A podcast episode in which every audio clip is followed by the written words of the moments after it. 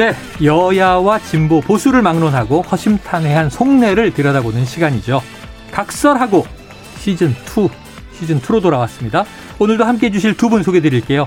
자, 이재명 캠프 대변인 현근택 변호사 나오셨고요. 네, 오세요. 안녕하세요. 현근택입니다. 아유, 좀 매일매일 바쁘시죠?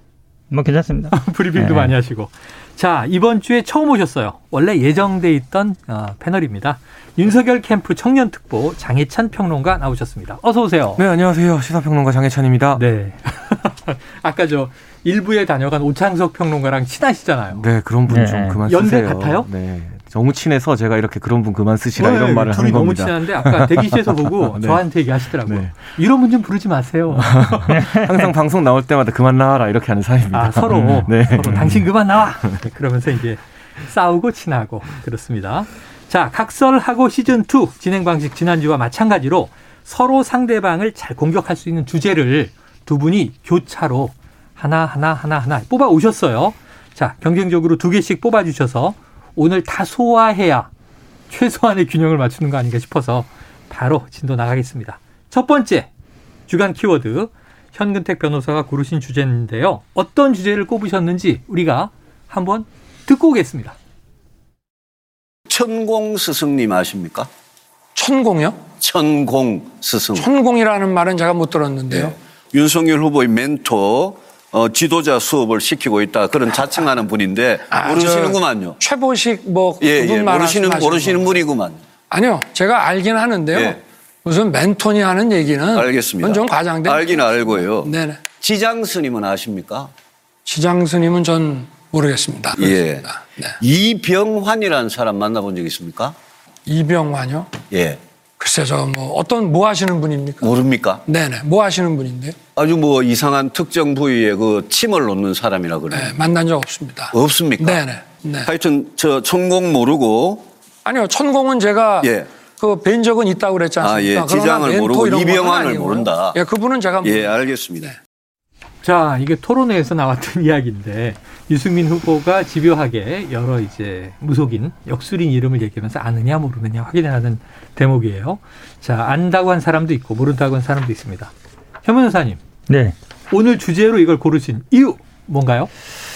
이렇게 이제 서로 옥신각신 했잖아요. 네. 그러니까 아마 윤석열 후보 입장에서는 기분이 좀 나빴겠죠. 구체적 네. 이름을 거론하면서 모른다고 하니까 어. 어 예전에 뭐 수행화도 하지 않았느냐. 네. 특히 요 아마 이제 그 이병환 이분이 문제된 것 같은데 어 예전에 수행할 때 다 사진 나왔는데 왜 모른다고 하느냐. 음. 이러니까 이제 아마 그건 이제 나중에 얘기인 것 같은데 이제 감정이 좀 상한 것 같아요. 네, 감정이 상하니까 그렇죠. 음.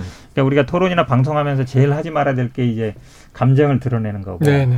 그 다음에 더 안 좋은 건 이제 그거를 이제 토론장 밖에서 끝나고 스튜디오 밖에 나가서까지 그거를 하는 게 가장 더 안 좋은 거거든요. 네, 풀어야 되는데 그렇죠, 오히려 풀어야 되는데. 음. 근데 아마 저도 뭐 거기 있던 건 아니니까. 근데 언론 음. 보도에 의하면 아마 유승민 후보가 뭐 보통 끝나고 나면 우리가 아무리 언쟁하다가도 악수하고 가거든요. 네, 그렇죠. 악수했더니 음. 악수를 청했더니 이제 뭐 따지고 어. 삿대질하고 또 이게 밀었다는 거예요 가슴을 가슴을 밀었다는 네. 뭐 이야기도 이야기 보도가 됐었고 사실은 이거는 냉정하게 따지면 폭행이 돼요. 네, 왜냐하면 네. 구, 뭐냐면 이게, 미, 이게 밀은 거니까 네. 왜냐하면 그냥 호의롭게 뭐 왜 그런 이런 게 아니라 아. 삿대질하면서 항의하면서 한마디로 얘기하면 밀었다는 음. 거니까 어찌 보면 가장 안 좋은 모습이다. 음. 그러니까 토론장에서 아무리 뭐 기분 나쁜 본인 당연히 토론이라는 게 팽팽할 수밖에 없잖아요. 네. 그거 끝나면 그리고 대부분 정치인들은 아이 왜 그랬어? 그럼 아이 뭐 그럴 수 있는 거죠. 뭐 이렇게 하고 가는데 음. 밖에까지 가서 이렇게 옥신각신 했다는 거는 이게 어찌 보면 약간 진짜로 감정이 실린 거고 가장 안 좋은 모습인데 사실 초등학교 토론회도 이렇게 안 네. 하거든요. 가장 안 좋은 모습 보인 것 같아요. 이런 걸 이제 표현할 때 골이 깊다, 감정에 골이 음. 깊어졌다, 뭐 이런 얘기를 하는데 자, 토론에서도 흥분한 감정이 드러날 때도 있어요. 화면으로 그냥 시청자들이 바로 볼 때도 있는데 자, 끝나고 나서도 좀 풀지 않고 이렇게 좀 뭔가 옥신각신한 정황이 보도로 나오고 있다. 그럼 골이 깊다라고 보여지는데 이게 장희찬 평론가께서는 지금 또 캠프에 계시니까 네. 팩트도 좀 더 잘하실 것 같고 일단 뭐 보십니까? 가슴을 밀었다거나 이런 건 아. 전혀 사실이 아니고요. 아, 사실이 사실 아니라는 네, 해명이 다 반영되어서 보도가 나가고 네네, 있고 네. 이 부분에 대해서도 유승민 캠프에서 음. 가슴 밀쳤다 이렇게 더 이상 주장하지 않는 걸로 알고 있고요. 어, 윤석열 후보 같은 경우는 끝나고 정중하게 악수를 청하면서 음. 이야기를 한 것인데 인사를 네. 한 것인데 어, 유승민 후보가 굉장히 좀 냉랭하게 음. 악수를 뿌리치면서 갔다. 이렇게 현장에서 확인이 되는 부분이고 어.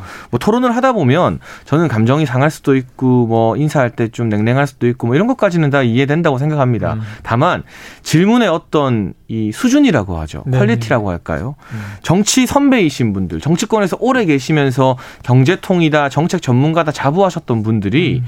윤석열 후보에게 질문을 할 때 국가 경영이나 정책이나 음. 경제적인 식견 등에 대해서 선국 같은 질문을 해주시기를 음. 많은 국민과 시청자들이 기대하고 바라보지 않겠습니까? 그런데 누군지도 모르겠는 특정 사람들 이름의 실명을 열거하면서 아, 이 사람 아냐, 어. 이 사람 봤냐 수행하는 것 같은데 이거는 국민들이 기대하는 질문의 수준과는 한참 동떨어진 음. 것이고. 네.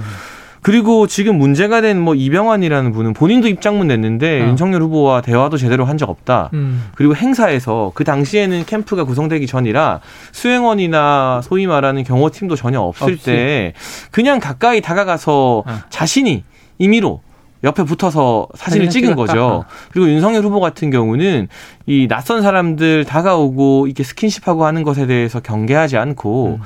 참 친근하게 다가가는 다 응해주는 편이다. 네 그런 다 응해주는 그런 편이기 때문에 가까이서 사진이 찍힌 것만 가지고 뭐 공식 수행원이었다 이렇게 아. 지금 말을 하고 있는데 네네. 전혀 사실이 아니고요 그런 식으로 따지면 오히려 유승민 후보가 문제를 제기하니 이병환 씨가 음. 과거에 유승민 후보 옆에서 같이 나란히 사진을 찍은 장면들도 조선일보 보도 등을 통해서 공개가 어, 되었더라고요. 여야망나하고 많은 정치인들과 사진을 찍은 걸로 확인되더군요. 네, 뭐 네. 이낙연 전 대표와도 네. 뭐 같이 식사 자리에서 옆에서 이야기했다 이런 사진도 나오고 있고 하다 보니까 정치인들이 여러 행사 다니다 보면 수많은 사람들 다가와서 사진 찍는 네네. 거 일일이 어떻게 할 수 없지 않습니까?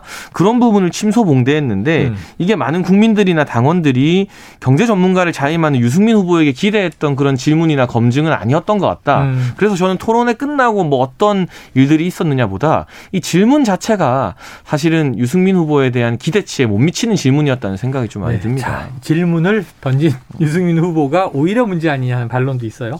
그럼 현 대변인님 예. 이 주제를 골라오셨으니까 예, 예. 지금 이제 장평론가님의 이 저 나름의 방어에 대해서 저 뭐 그 당시 생각하십니까? 상황에서 예를 들어 뭐 사태질 했는지 미루는지는 저도 모르죠. 네, 언론 보도에 뭐 보고 얘기하는 건데 것이고. 그렇죠. 어차피 언론 기사 보고 얘기하는 건데. 네. 지금 장평론가 말씀이 이제 질문 자체가 유치하다 그러는데 음. 왜 그런 질문들이 나오게 됐냐를 생각해 봐야 돼요. 네, 네, 네. 네. 왜냐하면 윤석열 후보가 그동안 사소한 실수를 많이 했단 말이죠. 유승민 뭐, 후보는 평소에 이제 1인 1실현 아니냐 이렇게 비판을 했어요. 왜냐하면 이제 뭐 우리 뭐 주택 청약 얘기뿐만 아니라 음. 실수 기본적인 사실관계를 잘 모르는 뭐 작게 502로 나왔을 때도 그렇고 그다음에 뭐 전쟁이 일어나면 뭐 할 거냐 얘기 나왔을 때 그렇고 그런 질문에 대해서 잘 받아 넘겼으면 이런 질문 음. 제가 보기엔 안 했을 거예요. 음. 근데 뭐 왕자도 나오고 거기서 해명하는 것도 왕자가. 또 약간 이상하고 잘 안 되고 음. 그러다 보니까 이런 질문 하는 거거든요. 그러니까 상대방은 사실은 질문할 수 있어요. 질문을 고를 수는 없어요. 음. 지금 뭐 왜냐하면 보통 우리 토론회가 정책 토론 하고 그다음에 자유 토론에서는 마음대로 해요. 네. 그거를 예를 들어 이런 질문을 해라 저런 질문을 해라 정할 수가 없어요. 질문하는 사람 마음이기 때문에 음. 그 질문을 받고 어떻게 답변할 것만 하면 돼요. 근데 음. 질문 자체가 수준이 떨어지기 때문에 문제가 있다. 이런 식으로 얘기하면 제가 보기에 토론 이렇게 앞으로 힘들죠. 그래서. 네. 자, 뭐또 뭐 예를 들면 저급한 질문에도 고급한 답을 할 수 있는 후보의 자질이 중요하지 그런데 않나? 가슴을 밀쳤다 이런 건 명백히 사실이 아닌 것이거든요. 네네네. 그게 추후 보도에 반영이 되었어요. 근데 그것도 좀 확인을 해야 되겠네요. 확인되지 않은 것들도 이렇게 카더라식으로 뭐 특정 네. 후보를 음해하는 공격을 음. 같은 당내 경선에서 하는 거 아마 음. 현근택 대변인도 지금 민주당 경선 워낙 치열하다 그렇죠, 보니까 그렇죠. 당내 네거티브나 이런 부분에 대해서 많이 경험하셨을 텐데 음. 이게 결코 유권자들이 좋아하는 방향은 아니다. 음. 음. 그런 말씀을 드리고 싶습니다. 좋아요. 자, 이제 두 번째 키워드로 넘어갑니다. 자, 공평하게 이번에는 어, 장혜찬 평론가가 골라온 어, 이 주제를 다뤄보도록 하겠습니다. 자, KBS 일라디오 최영일의 시사본부 이재명 캠프 대변인 현근택 변호사 그리고 윤석열 캠프 청년 특보 장혜찬 평론가와 각설하고 시즌 2 진행하고 있습니다. 자, 장희찬 평론가가 꼽은 주제를 한번 소리로 듣고 오겠습니다. 녹취록에 50억 약속 그룹으로 언급된 분들입니다. 제가 오늘 처음으로 그분들을 공개를 하겠습니다. 녹취록에 나온 사람들입니다. 권순일, 박영수, 곽상도, 김수남, 최재경, 그리고 홍모 씨입니다. 이재명 후보와 민주당은 곽상도 의원이 연루되었다는 이유로 국민의힘 게이트라고 주장을 하고 있습니다만은 이번 사건을 특정 정당의 게이트로 치부하는 것은 실체적 진실 규명을 방해하는 행위라고 생각합니다. 들으셨지만 엊그제 박수영 국민의힘 의원이 국정감사장에서 이제 공개했죠. 전격 폭로. 그래서 이제 이른바 50억 약속 클럽. 50억을 다 받은 것도 아니고 50억을 받기로 약속된 클럽이 있다. 그래서 여섯 명의 이름이 나왔는데 마지막에 홍모 씨는 이제 실명이 공개되지는 않았어요. 지금 여러 가지 추정들이 또 나오고 있습니다. 자, 장평론가가요. 이 50억 클럽에 권순일 전 대법관 이름에 좀 주목을 하면서 이 주제를 꼽았다고 하는데 어떤 이유인지 설명해 주세요. 그러니까 사실 이 리스트 자체가 전부 다 맞을지 아닐지는 확인이 더 필요한 부분이거든요. 그렇죠? 그런데 네네. 저는 다른 사람들 다 보다 네. 권순일 전 대법관이 중요하다고 생각합니다. 어, 왜냐하면 권순일 네, 전 대법관. 권순일 전 대법관은 실제로 퇴임하고 나서 화천대유에서 월 1,500만 원 상당의 고액 고문료. 이 고문료를 받았잖아요. 네. 근데 이게 법적 자문이 되면 불법이기 때문에 음. 경영 자문이라고 좀 국민들이 납득하기 음. 힘든 변명을 네네. 해요. 그러니까 평생 판사하시던 분한테 무슨 경영 자문을 받나 싶기는 한데 그 실제로 화천대유로부터 어쨌든 상당한 대우를 받았기 때문에 네. 50억 약속 클럽에 이분의 이름은 이분의 이름이 올라간 건 상당한 신빙성이 있지 않나 싶고 음. 권순일 전 대법관 아시겠지만 이재명 지사 공직선거법 위반 판결 대법원에서 무죄 나오는데 굉장히 주도적인 역할을 했다고 언론 보도 등을 통해서 많이 알려져 있습니다. 음. 그런데 그 시기에 이 화천대유의 실제 소유주인 김만배 씨와 여덟 번이나 만났거든요. 네. 많게는 한 달에 네 번을 만났어요. 김만배 씨가. 매주 만난 그러면 평균은? 합리적으로 김만배 씨가 이 대장동 게이트를 통해서 벌어들인 막대한 돈을 무기로 권순일 전 대법관을 회유해서 음. 이재명 지사에게 유리한 판결이 나오도록 재판 거래를 한 것이 아니냐 음. 하는 어, 추측을 우리가 충분히 네, 네, 제기할 수 있는 상황인 것 같고 음. 만약 이 같은 추측이 의혹이 사실로 밝혀진다면 사후 수뢰죄에 해당하는 것이기 때문에 음. 그러면 권순일 전 대법관이 참여했던 그 대법원 판결 자체가 무효가 돼서 이재명 지사는 다시 재판을 받아야 될 수도 있거든요. 음. 이런 굉장히 굵직굵직한 정치 사안과 연결돼 있는 부분이라 다른 사람이 아니라 권순일 전 대법관 다시 말하지만 화천대유로부터 상당한 대우를 받은 사실이 드러난 이 음. 권순일의 이름이 50억 약속 클럽에 있는 것은 단순히 뭐 화천대유의 로비에서 끝나는 게 아니라 이재명 지사의 재판까지 다시 끄집어낼 수 있는 음. 중차대한 사안이라는 생각이 듭니다. 자, 이렇게 이제 수상한 정황이 있으니 이런 이제 좀 어떤 최종적인 추정까지도 할 수 있다 하는 이제 의견을 주신 거고요. 주장을. 자, 그런데 국민의힘 이준석 대표가 일전에 더 먼저 사설 정보지에서 이제 봤다라고 하면서 이재명 측근을 포함해서 4명의 명단이 있더라. 곽상도 의원만이 아니더라. 이런 얘기를 또 흘린 바가 있어서 박수영 의원이 공개한 명단에 대해서 내가 파악한 명단과 다른 부분이 있다. 이런 입장을 내기도 했고요. 또 이제 박 의원이 뭐 돈을 받은 구체적 증거 같은 건 아직 없는 거니까 또 어제 저희 시사본부 제작진이 이제 인터뷰 요청을 박수영 의원에게 했어요. 국감 도 중에는 인터뷰하지 않겠다 거절했습니다. 그러면 이제 현 대변님 명단 네. 자체 신빙성 지금 이제 저 또 장평론가의 주장 어떻게 보십니까? 일단 뭐 국민의힘이 콩가루 정당인 거죠. 네? 이준석 대표하고 아, 아 박수영 아, 의원이 전혀 안 친하거나 측근이 아니거나 정보 네. 공유를 안 하고 있거나 어. 공유를 안 하고 있거나 한마디로 얘기하면 박수영 의원이 갖고 있는 명단하고 이준석 대표가 갖고 있는 명단이 다르다는 얘기잖아요. 그런 정당의 대표가 알고 셈이죠? 있는 것과 음. 국감에서 이걸 얘기하는 의원 왜냐하면 이게 굉장히 어제 언론의 주목을 많이 끌었거든요. 맞습니다. 실제 명단이 나왔기 때문에 여섯 명은 뭐 얼마나 그렇죠. 지금 이제 놀랐겠어요. 그렇죠. 그렇게 얘기했는데 당 대표라는 분이 그건 내 거랑 다르다라고 음. 얘기해 버리면 일단 같은 정당 소속이잖아요. 당 대표 국회의원. 네, 그렇죠, 그렇죠. 어, 좀 이상한 거죠. 일반적이지 음. 않죠. 형은택 변호사님이 발표했는데 송영길 대표가 내 거랑 달라 이렇게 얘기하는 셈이에요. 저는 아직 국회의원 아니기 때문에 뭐 네. 그 정도 자격이 없는데 일단 그게 좀 이상하고요. 왜냐하면 네. 이렇게 서로 엇박자가 나면 일단 좀 이상한 거고 그다음에 지금 말씀하셨는데 권순일 대법관이 큰 역할을 한거 아니냐. 언론 보도 그렇게 나오고 있는데요. 이거 음. 잘 아셔야 될 게 대법원은 소부가 있습니다. 소부에 음. 네 음. 명으로 돼 있거든요. 네. 거기서 의견이 갈리면 전원합치로 넘어가요. 넘어가고. 근데 소부에 권순일 없었어요, 대법관이. 음. 소, 부에서 벌써 의견이 갈린 거예요. 의견이 음. 갈리면 유죄 의견, 무죄, 무죄 의견 보고서 둘 다 올라갑니다. 네. 그리고 그걸 둘 다 전원합치로 전원합치로 옮기죠. 그럼 거기서 이제 서로 의견을 나누는 건데 음. 마치 5대 5였는데 권순일 대법관이 끼면서 6대 5가 됐고 나중에 어. 대법관이 대법원장님께서 7대 5가 됐다. 관례상 그렇게 한다. 네. 그거는 제가 보기에 잘못된 보도 같아요. 근데 어. 대법 대법원이 이걸 확인해 줄 수 없어요. 음. 이거 확인하는 순간 법 위반이 돼요. 어. 예, 그러다 보니까 그런 건데 아니 대법원장이 무슨 그런 그냥 허수아비예요. 그냥 다수 의견 따라가고 그렇지 음. 않거든요. 네. 반이 의견을 내는 거기 때문에 그렇지 않다고 보고 지금 그 방문한 걸 말씀드리는데요. 저는 약간 이 조회 저 시점을 약간 저는 좀 문제가 있다고 봐요. 왜 그러냐면 네. 그 전주의 의원 저도 봤는데 보면 이 1심에서 무죄 받았거든요, 전부. 음. 항소심에서 유죄 받았어요. 네. 근데 이분이 보니까 항소심 판결 나기 전에 몇 달 전에도 간 게 있어요, 두달 아, 전에도. 아, 네네네. 네. 그럼 미리 그럼 그런 논리가 되는 거잖아요. 아, 항소심 판결에서 유죄 날 거 미리 알고 음. 미리 알고 가서 권순일 대법관 만나서 아, 이 항소심에서 이제 유죄 날 거니까 대본에 올라면 잘 봐주십시오. 이렇게 네. 얘기했다는 거잖아요. 네. 그러니까 그전에도 수시로 갔다라는 게 되는 것이고 음. 이걸 마치 아, 이 판결 전후 시점만 끊어봐서 문제다. 저는 약간 그런 생각이 음. 들었어요. 왜그러냐면 그 앞에 두 달 전에도 방문한 게 있더라고요. 네네. 항소심 판결 음. 전에도. 음. 그러니까 저도 그때 예상 못했거든요. 항소심 판결을 1심 무죄 났으니까 네. 1심도 무죄 나겠지 이 생각했었거든요. 음. 근데 그래서 그거는 좀 안 맞는 것 같다라고 말씀드리고 싶습니다. 네, 그래요. 그러나 항소심 판결 이후에도 집중적으로 네네네. 단기간에 방문을 많이 했었고. 저는 아마 그 전에 2018년이나 17년 전에 다닌 것도 좀 조회를 해보는 게 맞다고 봐요. 그 전에도 자주 갔는지 안 갔는지 확인할 필요가 있죠. 한번 뭐 여러 가지 시도를 해봐야 될 것 같습니다. 왜냐하면 야권에서는 권순일 전 대법관이 50억 클럽에 이름이 있는 게 재판 거래의 정황 아니냐라고 주장하고 있는 상황이에요.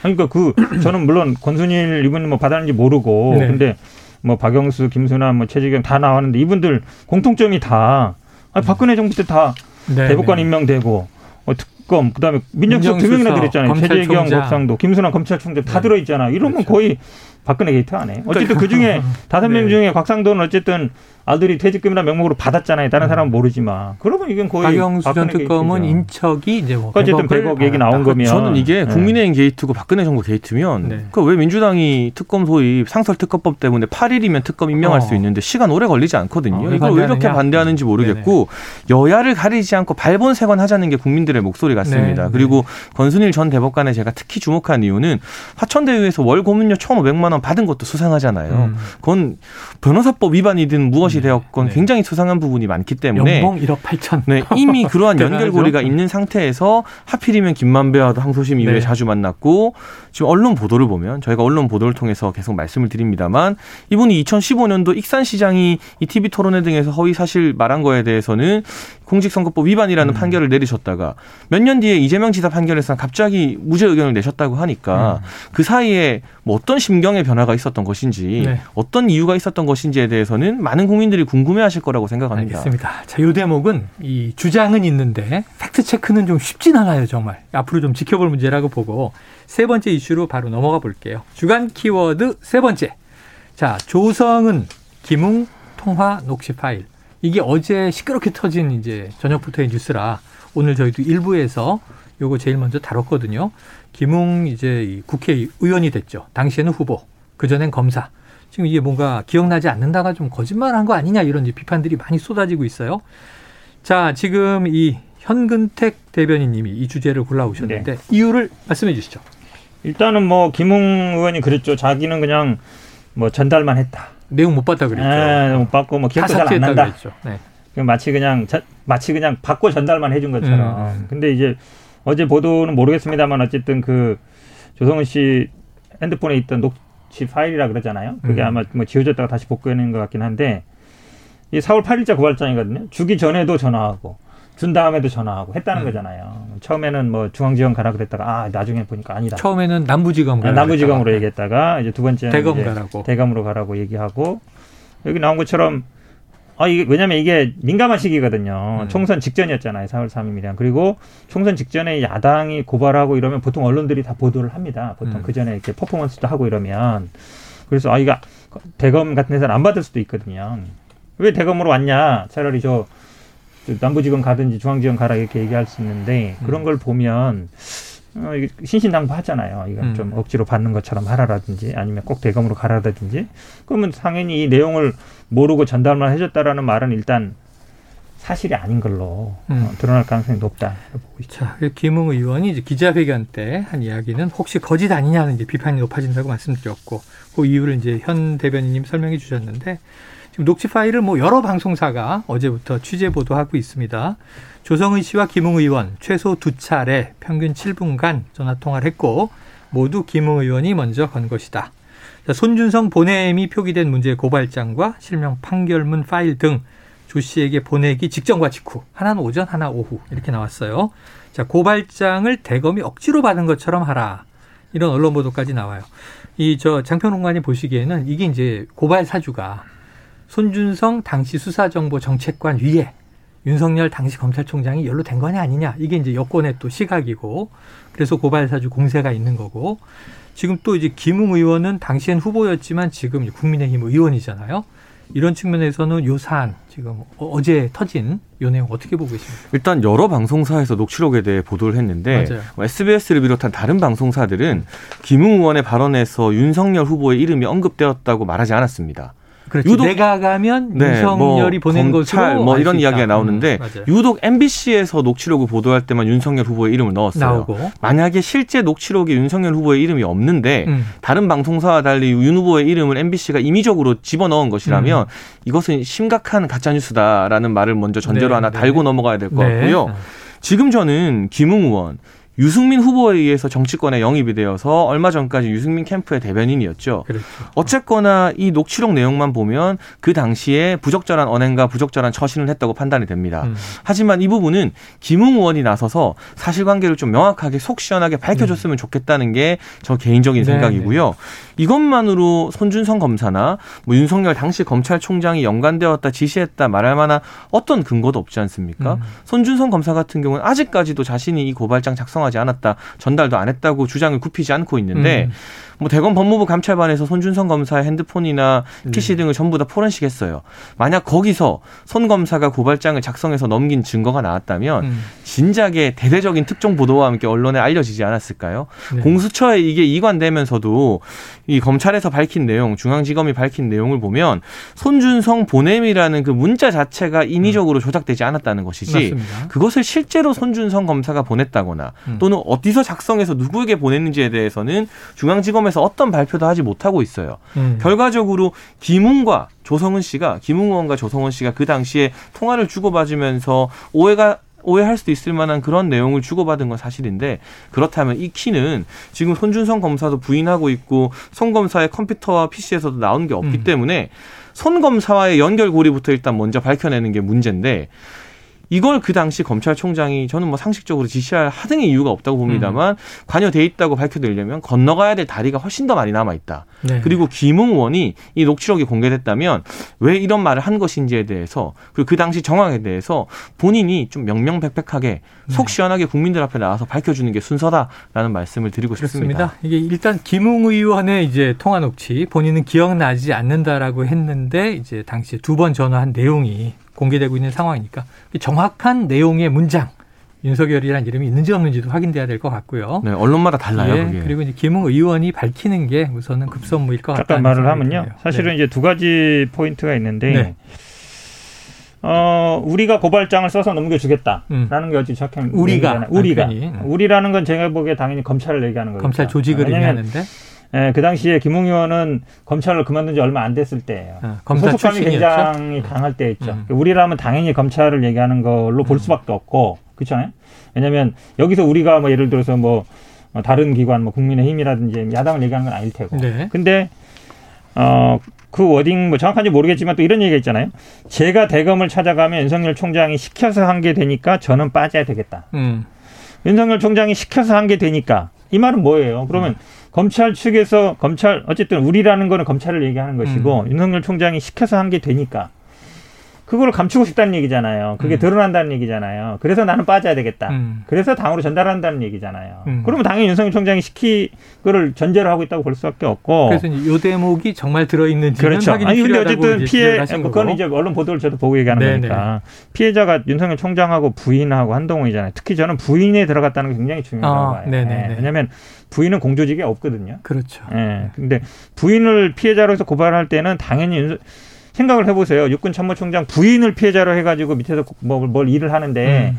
그 총장의 동의를 안 받는 게 가능하겠어요? 음. 보통 조직에서 충성을 할수 있어요. 자기 총장이나 뭐 과잉 충성도 어, 할수 뭐 있지만 뭐 검사장을 할수 있는데 네. 부인을 넣는 거는 쉬운 일이 아니에요. 네. 보통 이건 허가를 받아야 돼요. 음. 예, 그렇게 본다 그러면 제가 보기 윤석열 총장이 최소한 지시라든 이런 게 없이 하기는 쉽지 않다고. 근데 여러 번 말씀드렸지만 네. 이게 선거에 영향을 끼치려면 음. 총선보다 최소한 한 달 전에 준비를 해야 되는 사안이고 네. 그리고 그 당시 시점상으로 맞지 않는 부분이 많다. 또 음. 실제로 고발이 전혀 이루어지지 않았어요. 검찰총장이 만약 나서서 지시한 일이라면 음. 당에서 아예 법률 지원단 회의 테이블에도 이 안건을 올리지 않았다고 이준석 대표님이 네. 확인해 네. 주시지 않았습니까? 고발은 안 하더라도 적어도 회의는 한번 했겠죠. 어, 그런 내용조차 음. 전혀 없었기 때문에 저는 잘 모르겠습니다. 김웅 음. 의원이 그 당시에 검찰 출신으로 유승민 후보에 의해서 영입이 되어서 뭔가 자신의 어떤 영향력이나 이런 것을 좀 과시해야 되는 음. 내부 정치의 상황에서 부적절한 언행을 한 것은 아닌가 추측이 됩니다만 네. 이 정도 단서를 가지고 그리고 실익이 전혀 없는 일 또 고발이 실제로 행해지지도 않은 일을 가지고 손준성 검사까지 건너뛰어서 그 당시에 검찰 수뇌부까지 연결 짓는 것은 음. 너무 섣불리 나간 것이다. 속도가 너무 빠른 추측이다라는 말씀을 드려야겠습니다. 조금 첨언하면요. 네. 아마 지금은 이제 유승민과 뭐 윤석열이 지금 대립하고 있으니까 별개 지금 상황에서 판단하신 것 같은데 사, 이거 이제 문제가 되는 건 이제 4월 3일자인데 4월 8일자 고발장은 실제 8월 달에 고발이 이루어졌거든요. 음. 내용도 거의 똑같은 거고 피해자도 똑같고. 그렇죠. 그래서 어제 정정식 의원 의원실 압수수색이 있었던 아무도 안 나왔죠. 네. 너무 늦었어요. 공시가 너무 늦었는데 음. 실제로 4월 3일 건 안 이루어졌지만 4월 8일 걸 이루어졌다고 보면 음. 경로는 똑같잖아요. 전달된 네. 게 똑같으면 고발 안 이루어졌고 지금 유승민 의원이 윤석열 후보와 뭐 대립되는 관계 있기 때문에 음. 믿을 수 없다라는 얘기는 제가 보기에는 네. 좀 아닌 것 같아요. 자, 시간 2분 남아서 네. 이게 우리가 균형을 맞춰야 되니까 마지막 주제 짧게라도 해보겠습니다. 자, 마지막 키워드. 유동규 전 성남도시개발공사 아, 본부장. 지금 이제 구속돼 있습니다. 석사 논문을 장혜찬 평론가가 꼽으셨는데 이 안에 뭐 이재명 시장님께 감사 이런 대목이 있는 거예요? 이제 빙산의 일각이죠. 이재명 어. 캠프에서는 네. 유동규 전 본부장이 측근이 아니다라고 주장을 합니다만 음. 2010년 성남시장 선거부터 계속해서 선거를 도왔고 네. 이재명 지사가 시장, 지사가 될 때마다 음. 이 산하 기관의 임원 자리 또는 경기도 관광공사 사장 자리 등에 임명을 하면서 특별히 챙겼던 인사가 유동규 전 본부장인데 음. 저는 단순히 친소관계나 측근이냐 아니냐가 중요한 게 아니라고 네네. 봅니다. 공식적으로 성남 도시개발공사 정관에 이런 사업을 진행할 때 성남시에 보고하도록 음. 정관과 운영 조례에 나와 있습니다. 네. 그리고 실제로 보고를 받은 이재명 당시 성남시장이 네. 사인을 한 서류도 지금 언론 보도를 통해서 확인이 되고 음. 있는데 100만 원짜리 보도블록 갈 때도 시장이 일일이 확인한다고 네, 네. 이재명 시장이 당시에 트위터로 이야기를 많이 하셨거든요. 음. 근데 1조가 넘는 토지 보상금이 들어가는 이 사업을 사업 구조에 대해서 이재명 시장이 일일이 확인 안 받았다고 보기도 힘들고요. 네. 공식 정관과 조례에 의해서 보고가 돼 있다고 나와 있기 때문에 유동규 전 본부장에게 업무상 배임 혐의가 음. 겨동된다면 음. 이재명 당시 성남시장도 네. 그 책임을 피하기는 어려울 거다라는 취지에서 자, 이 기사를 골랐습니다. 핵심은 뭐 석사 논문 안에 감사의 글이라기보다는 이재명 시장이 결국 최종 결정권자 아니었겠느냐, 유동규 전 본부장이 몸통이겠느냐 하는 문제 제기셨어요. 그리고 보고를 받는다는 게 정관에 기록이 돼 있어요. 네, 자 그럼 이제 현대변인 네, 반론해 주시죠. 배임 부분인데요. 음. 사실은 이게 굉장히 배임이 어려운 부분이에요. 배임 문제죠. 결과적으로 네. 판단하면 이런 거죠. 우리가 뭐또 중개인이 땅 사라고 해서 땅 사는데 땅값이 떨어졌다. 음. 그럼 중개사가 배임이 되느냐? 음. 그다음에 예를 들어서 주식 증권회사 직원이 우리 주식 관리해 주잖아요. 네. 그래서 그 사람이 권유를 매매했어요. 손실이 났어. 배임이 되느냐? 그렇지 않거든요. 네, 그렇죠. 결과적으로 보면 안 돼요. 그리고 지금 좋은 예가 있는데 지금 구리시도 보니까 아마 이 대장동하고 비슷하게 아마 개발을 하고 있는 것 같아요. 네. 우리 한강변 개발을 하는데 여기서도 이게 문제가 되고 있어요. 음. 확정 이익을 갖고 갈지 아니면 어, 초과 이익을 나눌 경우에는 손실이 났을 때 손실도 부담할 건지 네. 그두 개를 다 갖기는 어렵단 말이에요. 음. 확정 이익도 갖고 추가 이익이 났을 때 추가이익을 가져오고 근데 음. 추가이익을 갖고 온다는 얘기는 추가이익이 안 나고 손해가 났을 때는 손실도 감수한다는 얘기예요. 네네네. 세상에 이익 나면 이익은 가져오는데 음. 손실 났을 땐 손실을 감수 안 한다. 그런 건 음. 없거든요, 네네네. 세상에. 근데 그 사이에 고민하고 있다는 거예요. 그래서 결과론적으로 지금 땅값이 올랐기 때문에 왜 그걸 막지 못했냐. 그래서 음. 배임이다 그러면 아마 대한민국에 있는 웬만한 기업 경영자들은 네. 배임으로 다 들어가야 된다. 자, 그리고 증권회사 직원들 아마 네. 배임으로 다 들어갈 거다. 그런데 전제가 이 화천대유가 참여한 하나금융 컨소시움 외에 네. 다른 참여사들도 비슷한 조건이었다면 방금 하신 말씀이 맞을 음. 수도 있는데 언론에 공개된 메리츠 금융 컨소시엄을 보면 음. 기부 체납으로 4천억에서 5천억 정도를 성남시에 돌려주는 게 확정돼 있고 네. 초과 이익에 대해서는 지분에 따라 이익을 네. 배분하는 조항이 들어 있습니다. 네. 네. 훨씬 더 유리한 조건을 제시한 곳이 있었음에도 불구하고 음. 굳이 불리한 조건, 네. 초과 이익을 모두 다 몰아주는 지분과 상관없이 이 조건에 사인을 한 이유가 무엇인지에 네. 대해서는 설명이 필요한 부분이죠. 말씀드렸잖아요. 음. 손실 났을 때 그럼 손실도 부담할 거냐? 네. 그 부분이에요. 그러니까 이익은 음. 나면 이익은 나누는데 손실을 부담 안 한다. 그런 건 없거든요. 예. 그럼 손해 났을 때도 손해를 부담해야 되는 거에 대해서 결정할 수 있느냐 없느냐 그 부분이어서 그 사후적으로 판단할 수는 없다는 여야 논리를 딱 네. 이제 제대로 잘 요약해 설명해 주셨는데 정말 관점의 차이가 크다 이런 생각이 듭니다. 이거 좀 지켜보도록 하고요. 시간이 1분 이상 초과돼서 오늘 여기서 마무리 짓겠습니다. 두 분의 열띤 토론 고맙습니다. 감사합니다. 예, 지금까지 이재명 캠프 대변인 현근택 변호사 윤석열 캠프 청년특보 장혜찬 평론가와 각설하고 시즌2 진행했습니다.